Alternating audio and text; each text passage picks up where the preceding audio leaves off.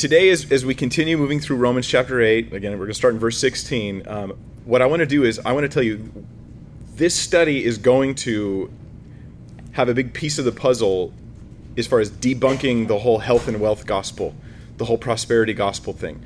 But what I want to do is, I want to just teach the study and then see if you can notice where it addresses the prosperity gospel.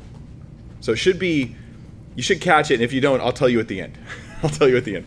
So that's that's the goal. That's the idea. Is that we want to debunk the health and wealth gospel. That that's actually just one little piece of it, but really we're going to do verse by verse and talk about some amazing, beautiful truths of God in Romans eight. So picking up where we left off last week, verse sixteen.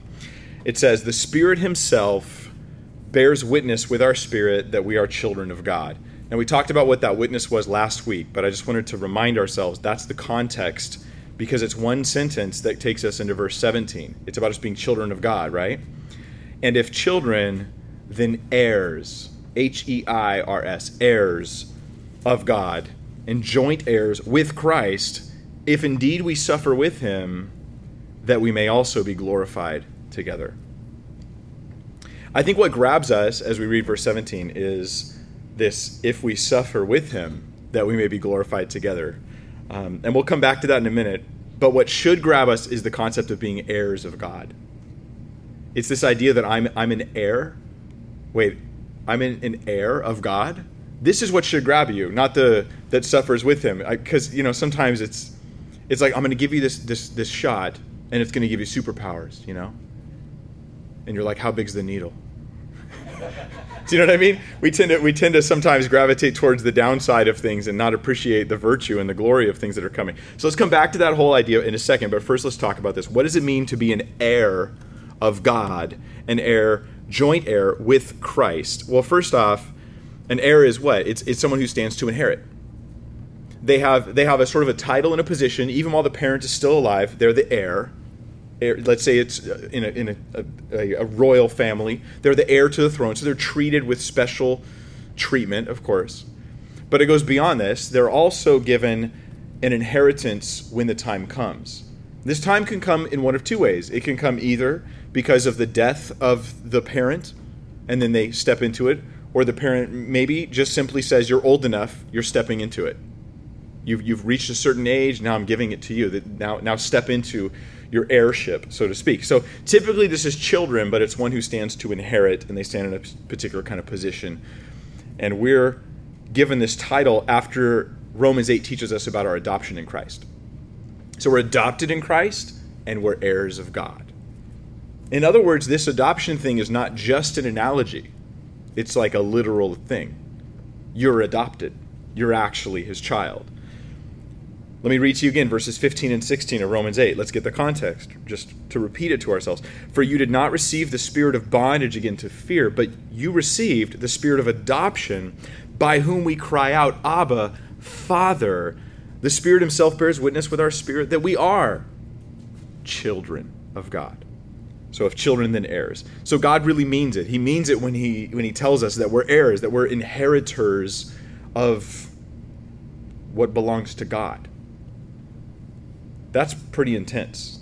Let me let me read to you Galatians 4 7. It talks about this as well. It says, Therefore you are no longer a slave, but a son, and if a son, then an heir of God through Christ.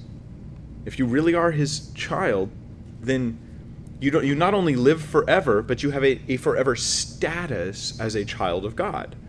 Now, this, admittedly, this is where weird preachers get way off base and they start teaching stuff that's just way out there. But sometimes conservative preachers who love the glory of God can ignore this heirship and they, they err when it comes to being an heir, you know. and sometimes they forget to emphasize what God emphasizes and just say, hey, I'm an heir with Christ. Like it says later in Romans 8:29, it'll say that he's the firstborn among many brethren. That that I'm I'm part of the family of God, not only in a familial sense of relationship with God, but in a positional sense of inheritance. It's pretty intense. Now, Jesus is high above all others, that's for sure. We know this is clearly the case, right? So we're not at all going to suggest that, like in some sort of weird, like Mormon theology, where you, you actually sort of elevate and become a, a God, and Jesus is just your older brother and I mean just, as in just your older brother. That's all he is. Now he didn't come and take on flesh and then and then identify himself as as a human, but rather he, he's just born first amongst our group in heaven. So firstborn's a different sense in Mormon theology, and then you can get elevated and you can become as great as God. You really can. But no, no, there's there's no one who's ever as great as God. I mean, and if you understand who God really is, omnipotent, you know, all knowing, you know, all loving, all these wonderful qualities, then it's just silly to think anybody could ever compare to him. That anybody could ever step into his shoes or or get up and be equal to him. It's just folly to even think it. So um, Philippians talks about this. It says Jesus, he came down. It's like it's got this like down up theology that we, we get it in Hebrews too. This down up theology appears a lot actually, where he he's you know he's equal with God. He comes down. He's on the form of a man, a servant, dies. Then he's exalted, and it says above every name, and at his name every one will bow.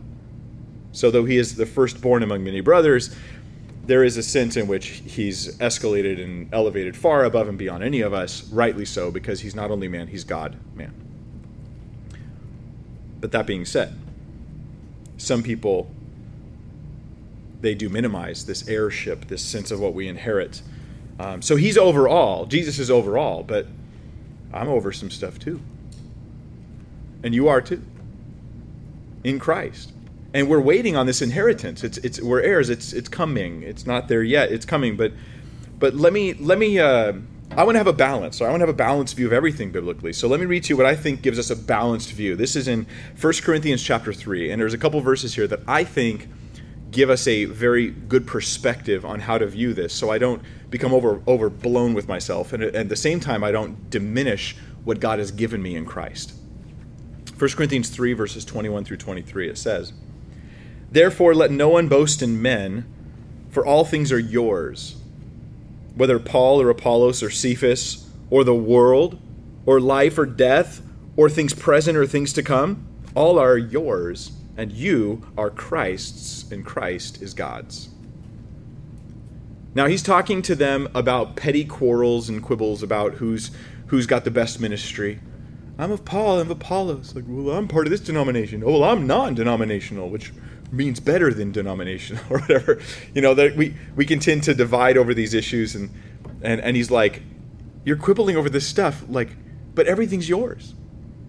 You're you're you're an heir with Christ. Whether it's what and he names a few things, life or death, or things present or things to come, it's all yours. And you, you are Christ's. And Christ, Christ is God's. Now, personally, I don't know exactly what this is going to look like. Um, and I don't want to just make stuff up. I have literally heard, behind closed doors, heard people talk about how many cities they think a certain like preacher is going to have in the millennium or something like this. And I think like really you're you're getting a little too imaginative at that point. But I do know this that Christ owns everything and he's sharing it with us. And he's sharing it with us. And we're talking about the new heavens, the new earth, that his kingdom comes, his will be done, right? But that we are not only servants in this kingdom, we are also leaders in it. We are leaders in it. That's interesting. Now, personally, I'm more humbled by this than anything else because I know I don't deserve it. And to think that God has me, in some sense, ruling and reigning with Christ, I don't, I don't deserve this. I'm completely humbled by this. I wouldn't ask for this, like the psalm says, right? I'd rather be a doorkeeper in the house of God. But it doesn't say that you will be a doorkeeper in the house of God. It's just that it's better to be a doorkeeper in the house of God than it is to be in the palaces of the ungodly, right? But but I'm actually elevated as an heir with Christ. I mean, it's plenty just to know Christ. I'm totally content. Just Jesus, I'll just know you and I'll be like the dishwasher in heaven, like the equivalent of that. And I'm totally happy with that. Like I'll have pruny fingers for all eternity, but I know Jesus and I'm totally content. And yet he decides, no, I want to elevate you way beyond that.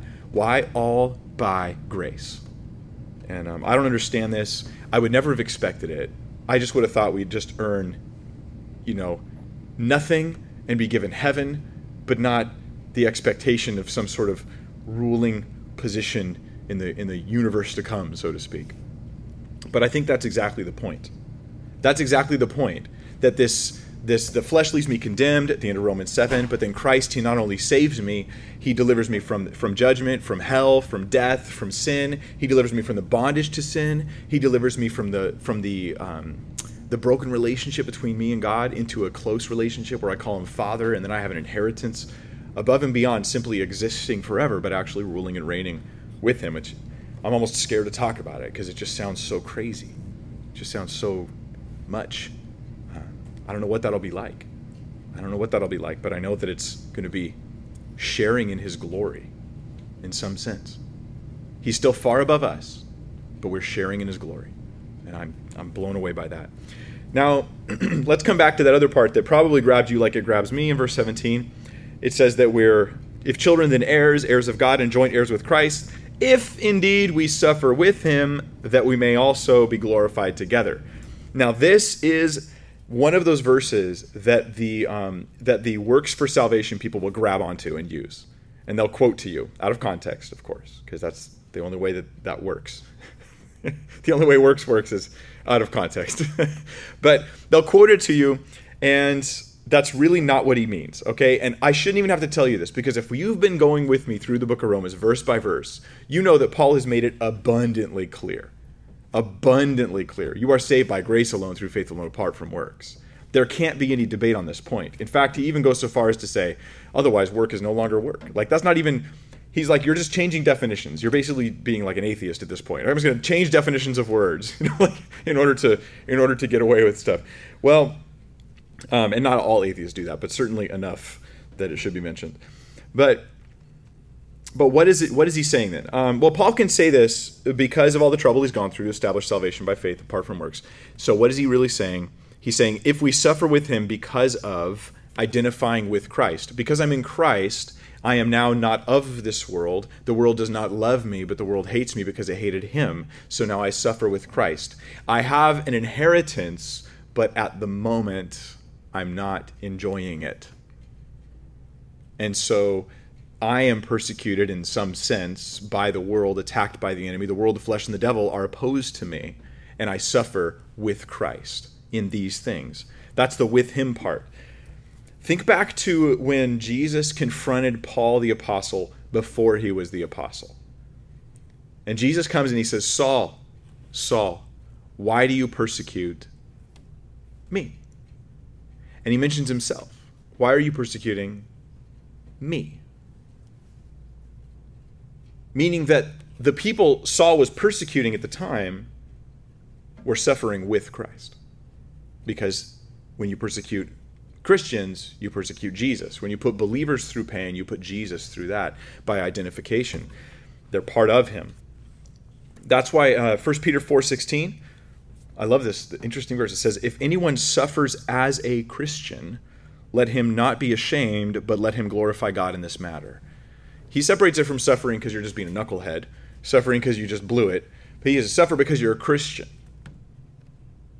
If you suffer because you're a Christian, glorify God in that matter.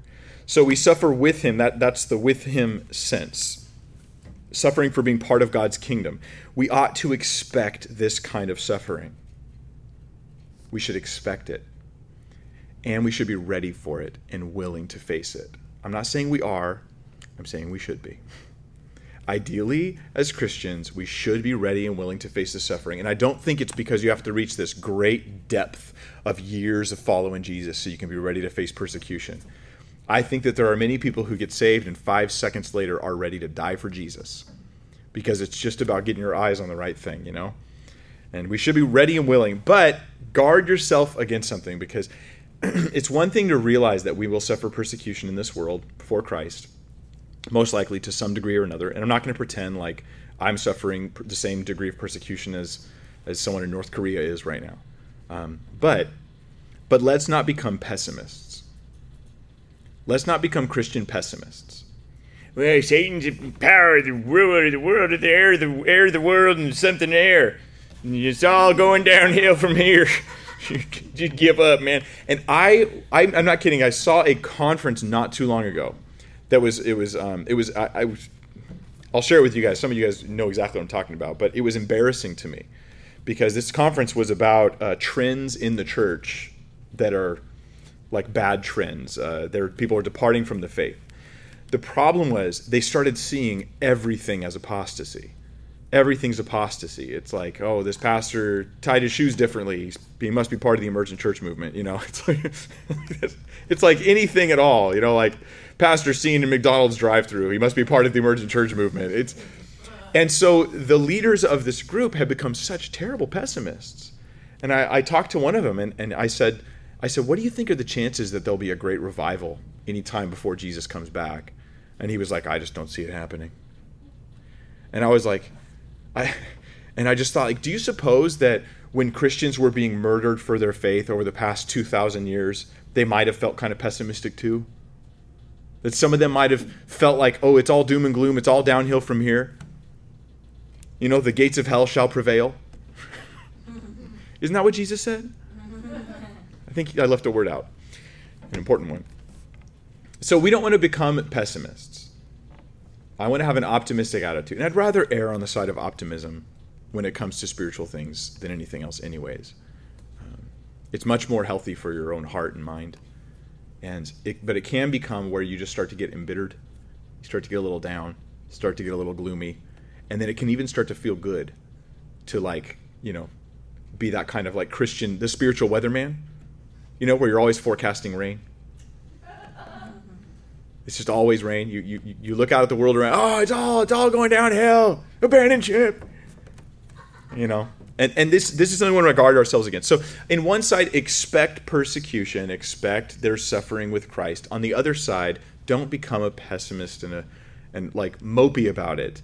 Uh, there's still the joy of the Lord. There's still a great hope because, and think of this vision that Daniel had, right, where he sees the statue. It's got the, the different uh, materials it's made out of, the gold. It's got the, the with the bronze and the various different materials, the clay down at the bottom mixed with bronze, all the toes, all that. But here's the cool part: they each represent different kingdoms, and then here comes this stone, not made with hands, and it destroys the statue, and it grows and it fills the whole earth.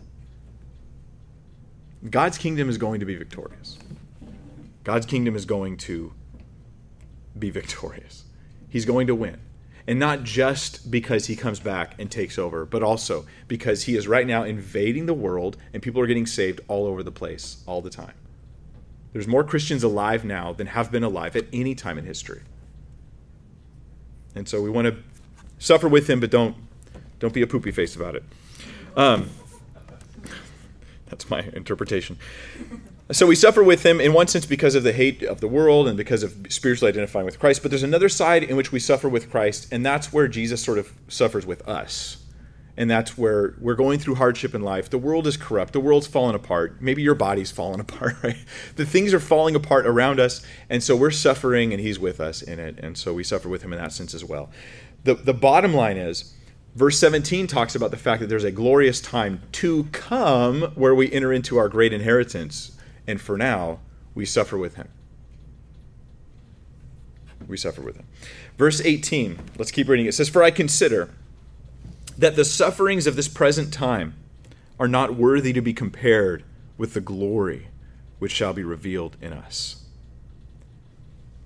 Now let's this this verse is so extreme in what it's saying there is suffering in this time that is beyond words. It is so bad.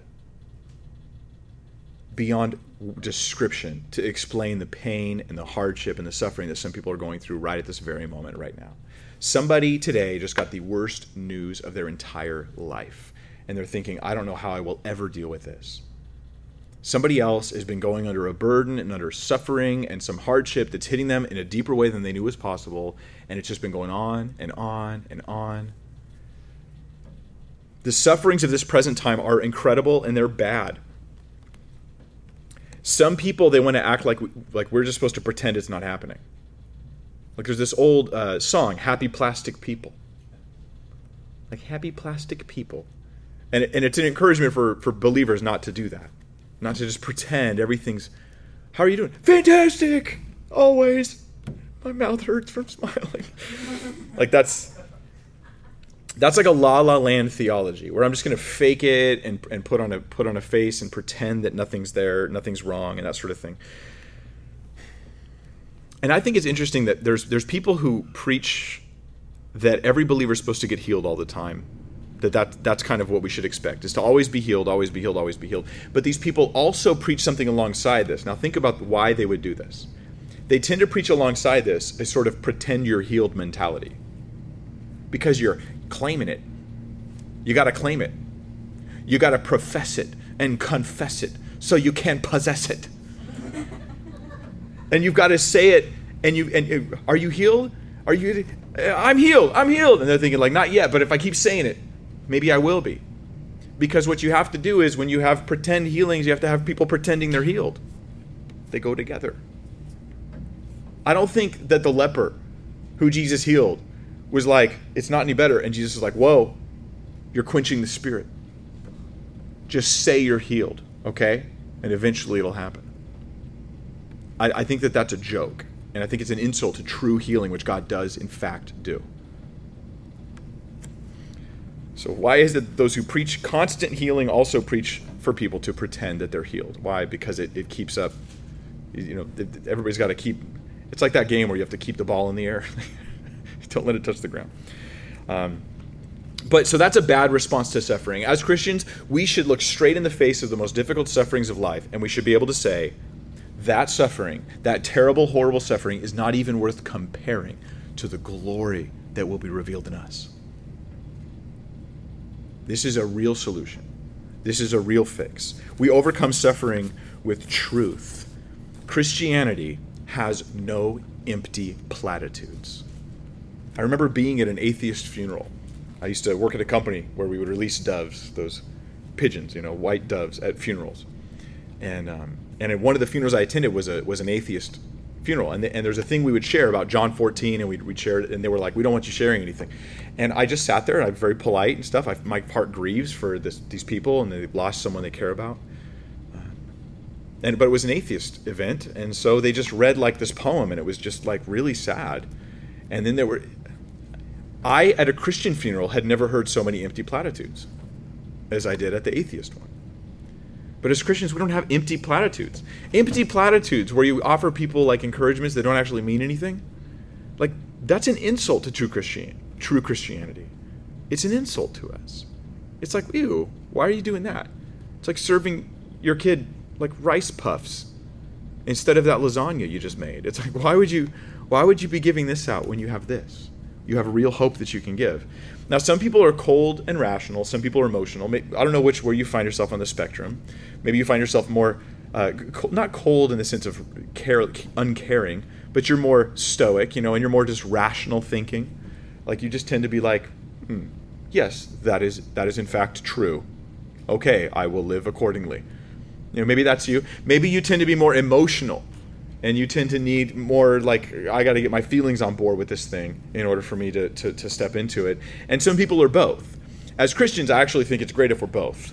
Uh, i think it's fantastic to try to if, if you're if you're not very rational to try to become more rational. If you're all rational and not emotional at all like that's part of being human right? Like you should be emotional like we should have emotions. We should enjoy those things. Just don't let them control you. But i think either way you should get this verse this powerful verse Verse 18, right? I consider that the sufferings of this present time are not worthy to be compared with the glory which shall be revealed in us. If you are rational, you should literally be able to take the sufferings of this life, as bad as they are, and then put them on scales and compare them to eternity in glory, where God works all things together for good and has more comfort for us than we can imagine, where He gives us His presence, makes us co heirs with Christ, and then go, these really are not worth comparing rationally. Stoically, I have realized that the sufferings of this present time are not worthy to be compared to the glory which shall be revealed in us. Live long and prosper.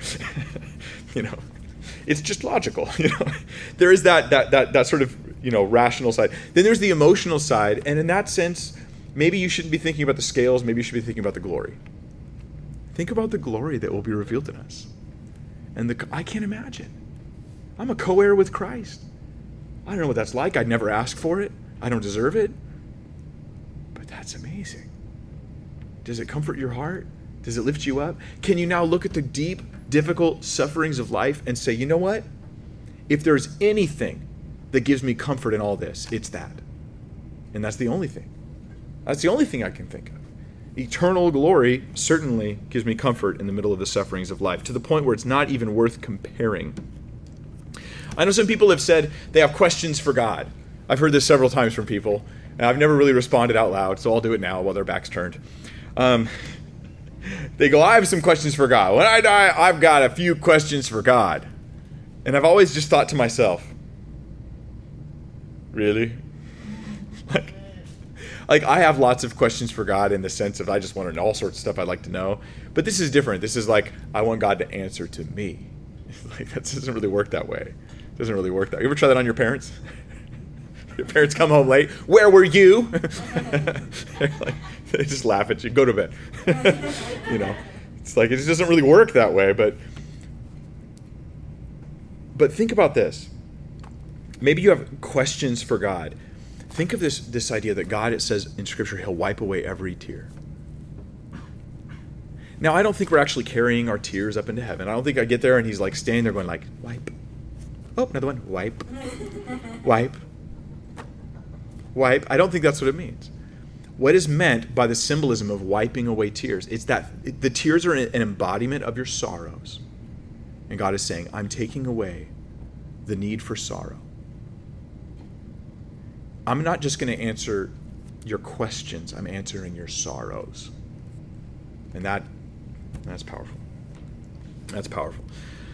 So I think it's a bad idea to minimize suffering like some people do, and they try to make things feel better by just making it look smaller. The suffering's not as bad as it looks, and that kind of thing. Um, in some cases, it's not, but we don't want to minimize it. Uh, the solution to suffering is don't minimize glory. That's the solution to suffering biblically. It's not to minimize suffering, it's, it's to maximize glory. It's to realize the glory that is to come. Seriously, it is not even worth comparing the two, and that blows my mind. I think verse 17 of Romans, uh, excuse me, verse 18 of Romans 8 should be as much of a memory verse as Romans 8 28, um, if you ask me. So let's keep going. Verse 19. For the earnest expectation of the creation now we're now we're moving into the subject of the creation. We're going to talk about the creation for a minute. So, the earnest expectation of the creation eagerly waits for the revealing of the sons of God. For the creation was subjected to futility, not willingly, but because of him who subjected it in hope. Because the creation itself also will be delivered from the bondage of corruption into the glorious liberty of the children of God. Now I'm going to do something I don't normally do. I'm going to take these verses out of order because it makes more sense in my brain. So, looking at verse 20, the creation was subjected to futility. That's the thing that happened first. Maybe that's that's why I want to start there. The creation was subjected to futility. This is the same word used in the Greek version of Ecclesiastes when it says that all is vanity and it's all like an emptiness, like it's it's futile. And creation is glorious I mean, it is absolutely glorious. If you look at those images from the Hubble telescope, you're just like, wow. Actually, I look at those and I think, is that photoshopped or is that? I don't know if that's real or not. Like, somebody tell me, is that real? Um, or did they mess with it? I can't tell anymore what's real. I don't know, man. I saw a cat with a dog head, and I wasn't sure if that was science or Photoshop. Um, but yes, creation subject. It's glorious, but it's subject to futility because creation is not quite right. It's beautiful, it's amazing, but it's not quite right took her out of the beach, and you're like, oh man, it's it's beautiful, it's so great at the beach, and you get home and you're like third degree sunburns, you know, you're like something's not right here. There's there's elements of creation.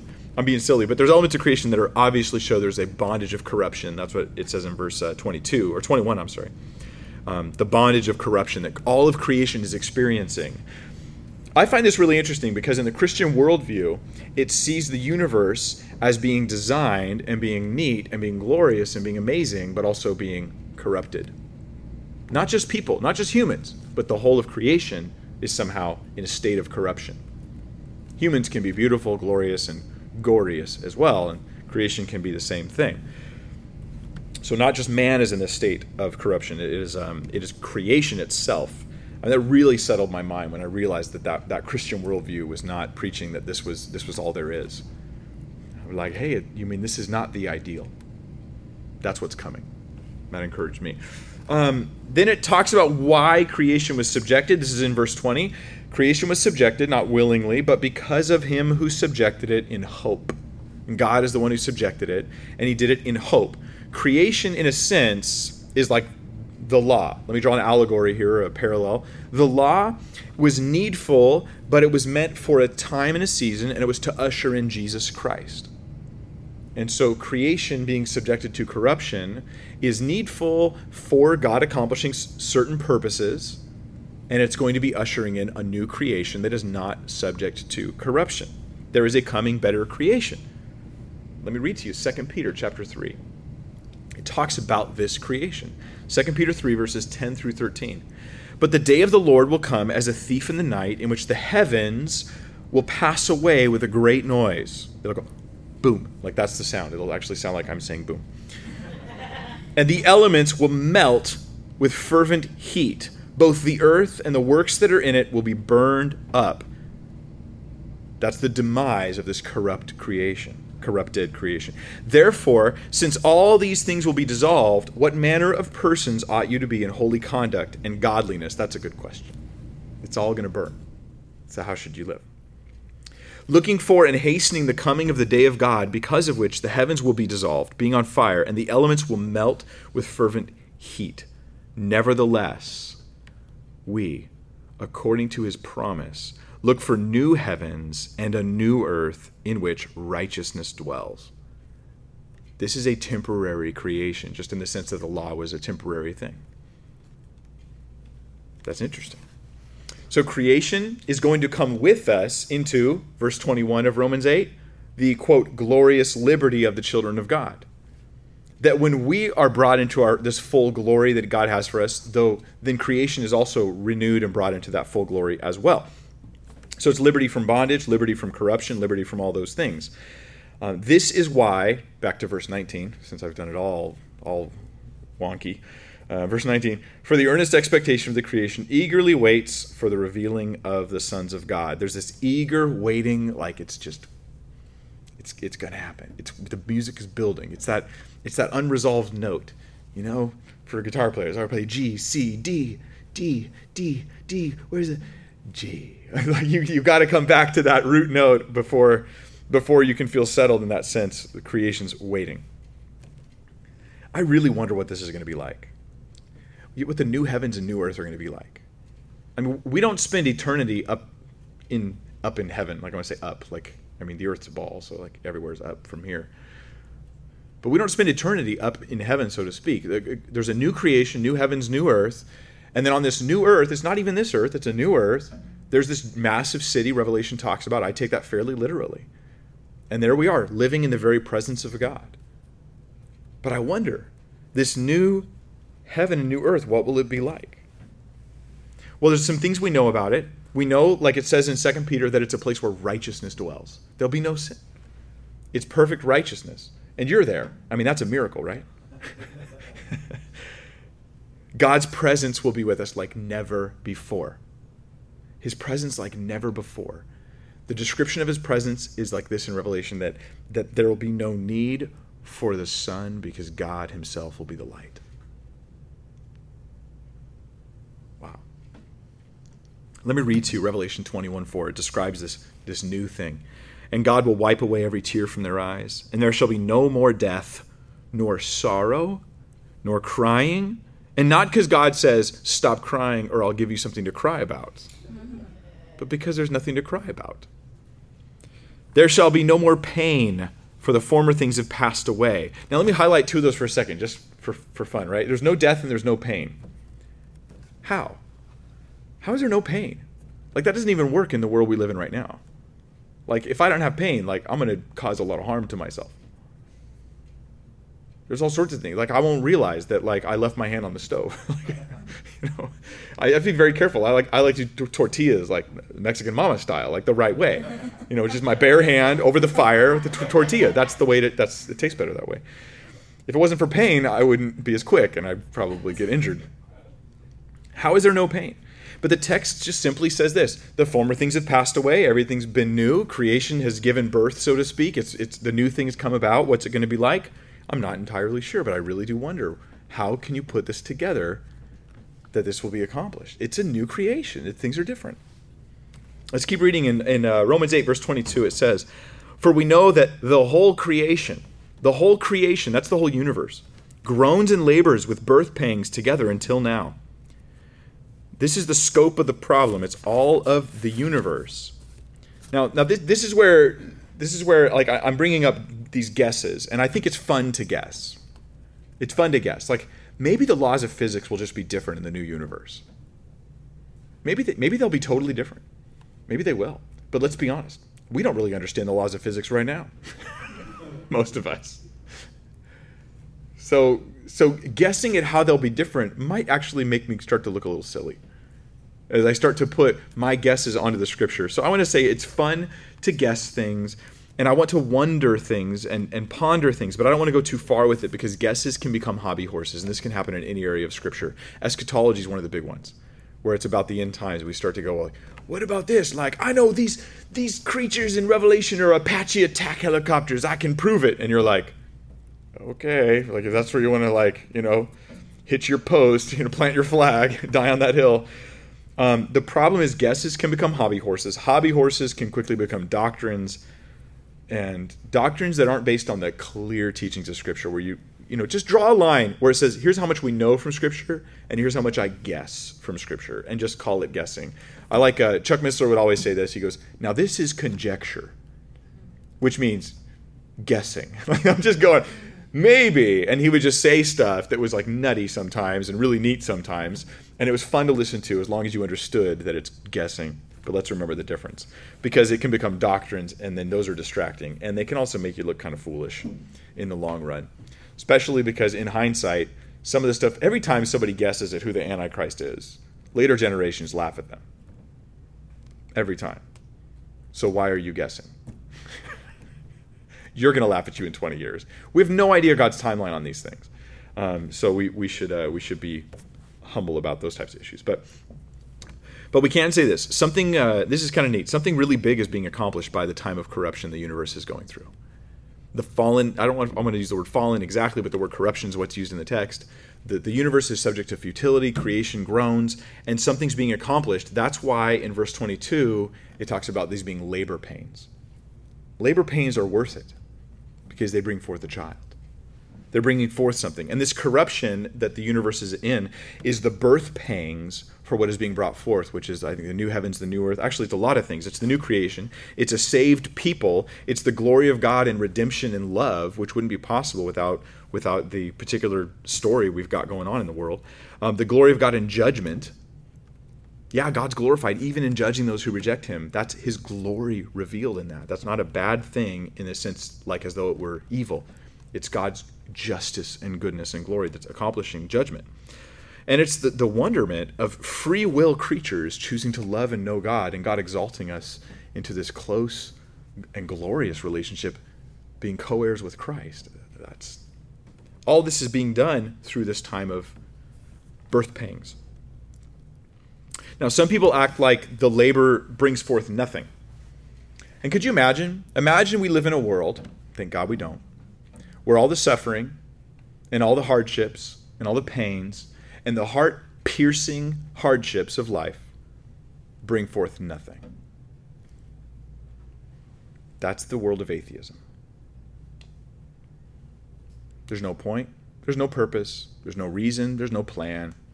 That's the world of atheism. I, have I've asked atheists who I've who I, I actually like love talking with atheists and, and, trying to reason with them, and them with me hopefully. Um, but but I've never heard a good case for any purpose behind pain, behind suffering, or any purpose of anything within the worldview of atheism. But in a Christian worldview, this labor brings forth something. Keep this in mind when we get to Romans 8:28. Because he's it's all connected. It's all connected. We get to that, that, that verse you know, that one verse you know in Romans 8. No, I'm sure you know more than that. Um, okay, verse 23. Not only that, not only that, there's more. But it, it, it's maybe not the, the, and there's this good thing. It's actually kind of the other way around. Uh, not only that, but we also who have the first fruits of the Spirit. That the, the, first fruits of the Spirit here is I'm I'm sealed by the Holy Spirit, and I have this Abba Father relationship with God. That's the first fruits. But there's a later full fuller fruit coming, that glorification. So even we ourselves groan within ourselves, eagerly waiting for the adoption, the redemption of our body. So I groan too, not just creation. Creation groans, and I groan. And we'll get there next week, but the Holy Spirit also groans. and uh, for us, so to speak. But we groan too. I, I, I have a habit, and maybe it's a bad habit. I tend to ask people all the time when I see them, hey, how are you? Hey, how's it going? How are you doing? And sometimes I recently I've been thinking like maybe I ask that too much because then like if, people ask you that every day, you just end up not being able to answer them. You're like, well, I'm just like, how are you? Well, oh, uh, oh, actually, I'm having a really hard time. You know, like as they keep going down the road. It's not that we don't care. It's just that sometimes it's not the best moment to share. Um, but but when people ask you how you are, you you always reply, totally awesome, right? I'm I'm fantastic. I've never been any better. Um, now I know Christians who always reply in the negative. How are you doing? And I've known them for like years, and I've never heard them doing good, not once. Not once. I mean, they could win the lottery, and you could go, "How are you doing?" They go, "Oh, these taxes, man."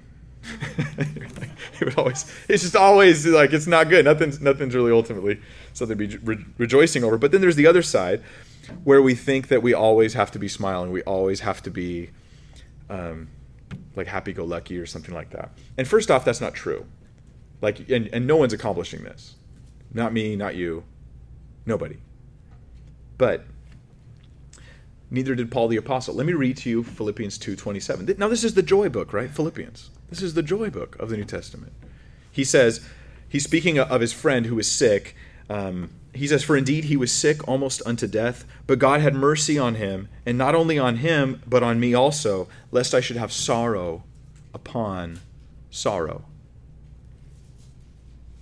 It would have greatly grieved Paul, and he's just honest about it. Man, I would have been so sad if my friend died. I mean, he's going to be with the Lord, but I would have been wrecked. I'm doing this ministry stuff, and it's hard. And he's my ministry partner, and I love him, and he's my friend. And I would have lost him, that would break my heart.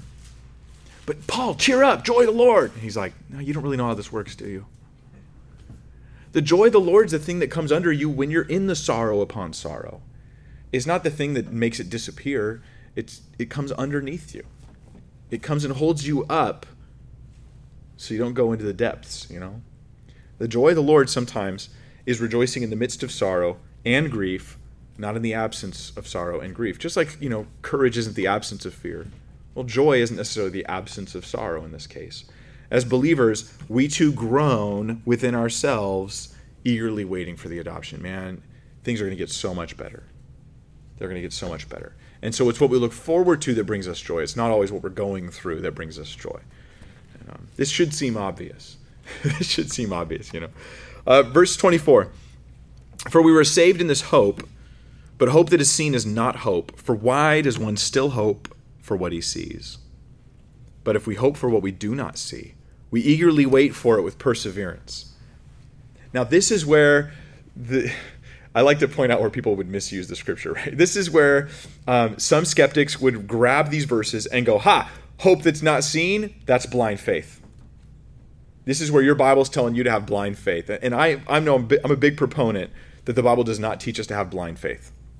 Now, faith, yes, but if by blind faith, what I mean is faith for no reason whatsoever. Like just believe it to believe it because you should believe it. But then I could believe anything for that same reason. I mean, I, I want to believe God because I trust in His goodness and character. That's a good reason. I trust in the goodness and character of God. But, but no, this isn't blind faith. This isn't actually talking about that at all. Um, this is talking about hope. Um, so there's a difference between faith and hope, right? Faith is what I believe. Hope is what I expect. Faith is about the things that I believe are true. Hope is about the things I expect to happen. Like, I believe my wife loves me. I hope she makes me some food. These, I expect a specific thing to happen, you know? So, this belief and hope are not the same thing in this case. Obviously, if you're hoping something, it involves an element of faith, but they're different things. So this isn't about blind faith. Uh, in fact, the word unseen here, it's referring to things that have not yet happened. That's why it's hope doesn't exist if you see the thing, because, boy, I hope I have my Bible. No, I don't. I have my Bible. I'm not hoping. I have it. You know, hope is about what, what's going to happen in the future, but it's not this tentative, oh, I hope so. You know, it rather it's a confident expectation of what will happen, but hasn't happened yet. That's why it's hope. So hope that is seen is not hope. We don't we don't hope for what we see, we hope for what we do not see. We eagerly wait, it says. Eagerly wait. I think that's interesting. So what we do not see here is where the co-heirs, this new creation, the, the birth pangs in your life of what God is going to bring forth in the future time. I'm waiting on this. I have not yet seen it, but I should have an eager wait. There's different ways to wait in life. You know, wait on the Lord. But am I waiting eagerly? Am I eager? Eager means there's a present anticipation for that thing that is coming in a future time. But sometimes we treat heaven, the older we get, in a sense, we're getting closer to heaven the older we get, but we treat it like heaven's getting further instead of closer.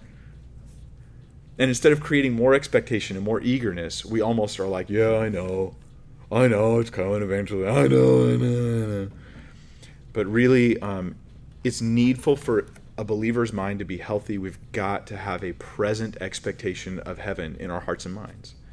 Not just that I die and I'll be in the presence of God, but also the whole scope of the new heaven, the new earth, the glory that is to come, co heirs with Christ, all of these realities. Let that be an eager thing. Let me give you an illustration from the book of James. If you would turn to James chapter 1, verses 9 through 11. This is a, a, passage that confuses a lot of people when they read it, so it, it's kind of ni- nice to go there and clear the air on it. James 1, verses 9 through 11. This is a great illustration of what it means to be eager in your life for that future glory that's coming. James 1 9, it says, Let the lowly brother glory in his exaltation, but the rich in his humiliation. Because as the flower of the field he will pass away. For no sooner has the sun risen with a burning heat than it withers the grass, its flower falls, and its beautiful appearance perishes. So the rich man also will fade away in his pursuits. Now, the lowly brother in verse 9, it seems clearly this is talking about he's, he's poor.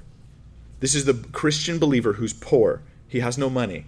He's low he's a lowly brother in that sense.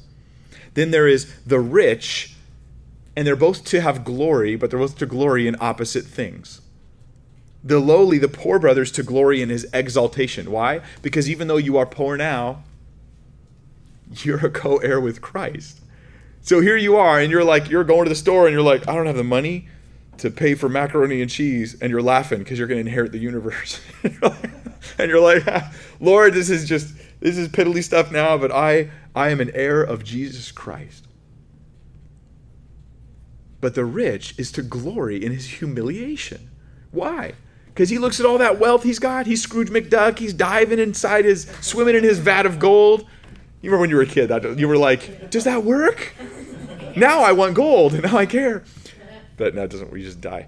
But then he's swimming in his vat of gold. You know that that's and the rich looks at it and he goes, "This this is all worthless. My inheritance in Christ is way more than this, but also all this is gone. And that lowly brother there, he's right here with me. And so he's laughing about the fact that the world sees him as higher, but in the Lord they're all the same. And it's a beautiful thing that in church, in the early uh, days of church, you could have this like rich believer who comes to church and he could be maybe he's there you know cleaning chairs after service and you got the poorest guy and he's up preaching and it's just this whole flip and so this is the eager expectation it's like this stuff doesn't even matter compared to the glory that's to come i eagerly expect heaven so i treat this life on earth very differently my money's temporary it's here to serve god my family here to serve god my life here to serve God. My employment here to serve God. My education here to serve God. Whatever I've got, it's here for the Lord because that's what I'm expecting. And so I have an eager expectation. And it's also, verse 25, we eagerly wait with it or for it with perseverance. Perseverance, I think, is okay. So I'm not only eager, but it doesn't peter out. I'm not like the firework that explodes. Boom, that was great. Now I'm done. But I continue to serve the Lord with perseverance. I persevere. I put off sin. I live a godly life. And I set my eyes and mind on heaven for the long haul. It's easy to get excited and get involved in serving the Lord for a week or a month. But can you do it for 40 years? Can you do it for 50 years? Can you do it for 60 years if the Lord tarries and you're still around? Can you just keep doing and serving God for the long haul with perseverance? Jesus says this Do not fear, little flock, for it is your Father's good pleasure to give you the kingdom. The, he's giving you the kingdom. He doesn't just make you part of the kingdom, He's giving you the kingdom. Sell what you have and give alms.